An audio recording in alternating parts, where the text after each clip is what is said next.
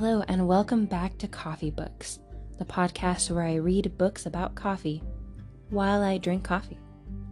We are continuing on today in The Curious Barista's Guide to Coffee, written by Tristan Stevenson, in the middle of page 70. Let's continue. Sweetness.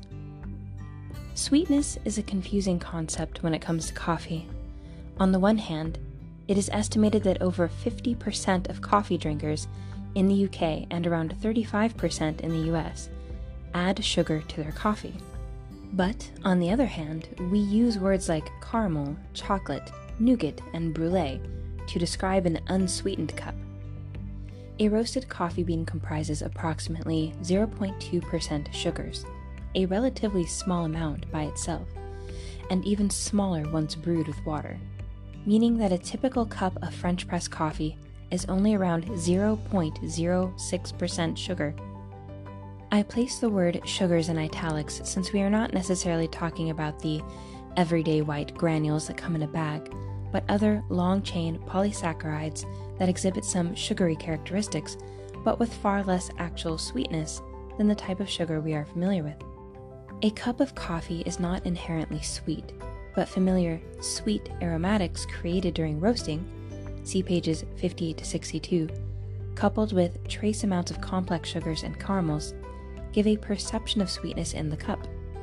A higher viscosity, i.e., thickness, in the cup likely amplifies this perception too. I personally see sweetness as an excellent objective for any kind of coffee brewing, with it seeming to peak at just the right moment where all other contributing forces balance perfectly. Bitterness. Bitterness is commonly used as a scapegoat for all manner of imperfections in a brew. For many of us, if a coffee tastes bad, it's because it's bitter. This is a little unfair, however, since the sensation which we describe as bitterness is often that of astringency or sourness, and in the case of espresso based drinks, the source of bitterness comes not from the coffee itself, but from overcooked or burnt milk two compounds, trigonelline and quinic acid, the same stuff that provides tonic water with its bitterness, are thought to contribute much of the bitterness in coffee. Caffeine, though assumed to be flavorless, actually tastes bitter too. See pages 73 to 75.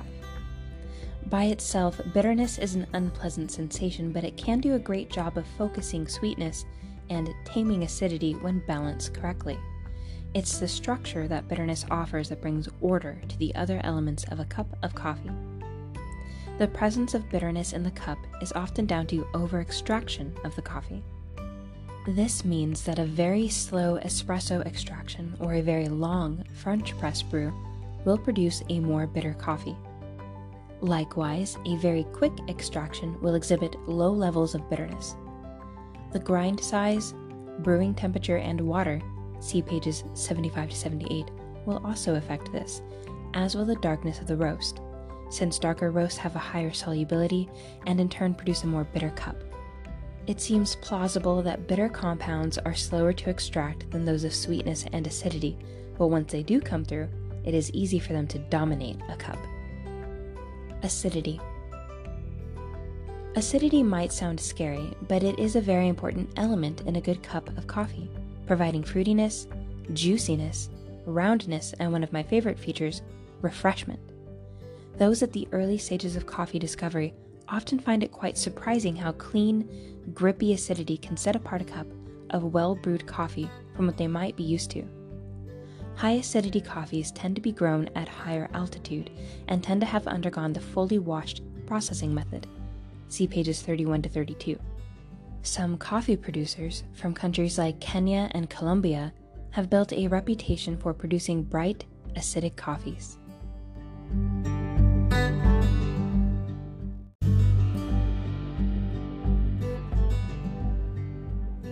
There are many different acids in roasted coffee, but the most abundant are citric, also found in citrus fruits, malic, also found in apples, lactic, found in dairy products, and acetic, vinegar. However, the concentration of acids within a cup of coffee is not an accurate gauge of acidity, since the buffering effect of salt, as well as the presence of bitterness and sweetness, can all skew our perception of acidity. A study by the Technical Unit of the International Coffee Organization in 1991 showed that grind size, brew time, and brew temperature all have an effect on extraction of the 30 or so acids in roasted coffee. As you would expect, a finer grind produces a slightly more acidic coffee, but with increasingly higher temperatures and longer brew times, the concentration of acids peaks before 100 degrees Celsius or 200 degree, 212 degrees Fahrenheit and 14 minutes, respectively. What this means is that with very long brews and very high temperature brews, some acids are denatured or destroyed altogether, reducing their overall concentration. The acid concentration or pH of roasted coffee changes through the course of the roast. Green coffee generally has a pH of around 5.8, which drops to approximately 4.8 on or around the time of first crack. Aroma.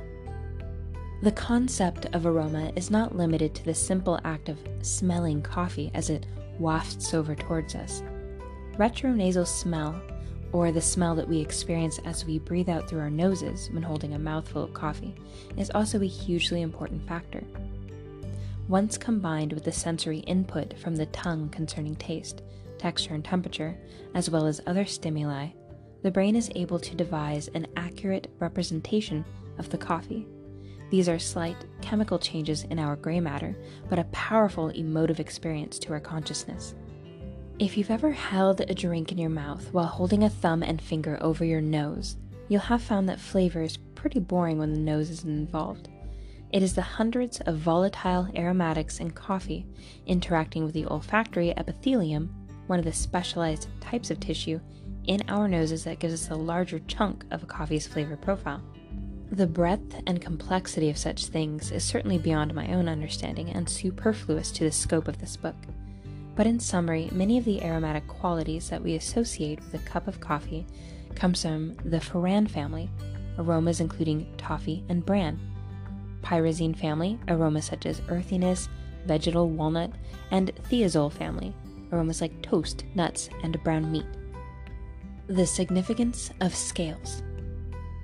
I think it goes without saying that taking time to accurately measure and record your adventures in coffee will make for tastier brews and improved consistency in the future.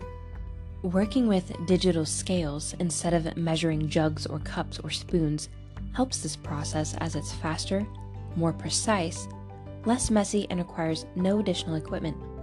Scales are actually a more appropriate way of measuring things for all areas of culinary arts, but in the case of coffee, they are notably of great use when directly comparing the mass of solids and liquids for brew ratio and extraction yield calculations. See pages 78 to 79. And indeed, a good set of scales has never been more imperative than in the minefields of espresso coffee, which presents challenges when attempting to do things without scales and by volume alone, since the dissolved gases that are part and parcel of the nature of the brewing method can give the illusion of a larger volume of liquid than is actually the case. With that in mind, if you take a flick through the later pages of this book, you'll see that almost every brew method and recipe calls for ingredients to be weighed rather than measured. It might feel awkward at first, but I promise that once you get used to it, you will never look back. And that goes for cooking, too. Thank you for listening. We'll leave off here today at the top of page 73 and continue on next morning. Until then, Good day and good coffee, friends.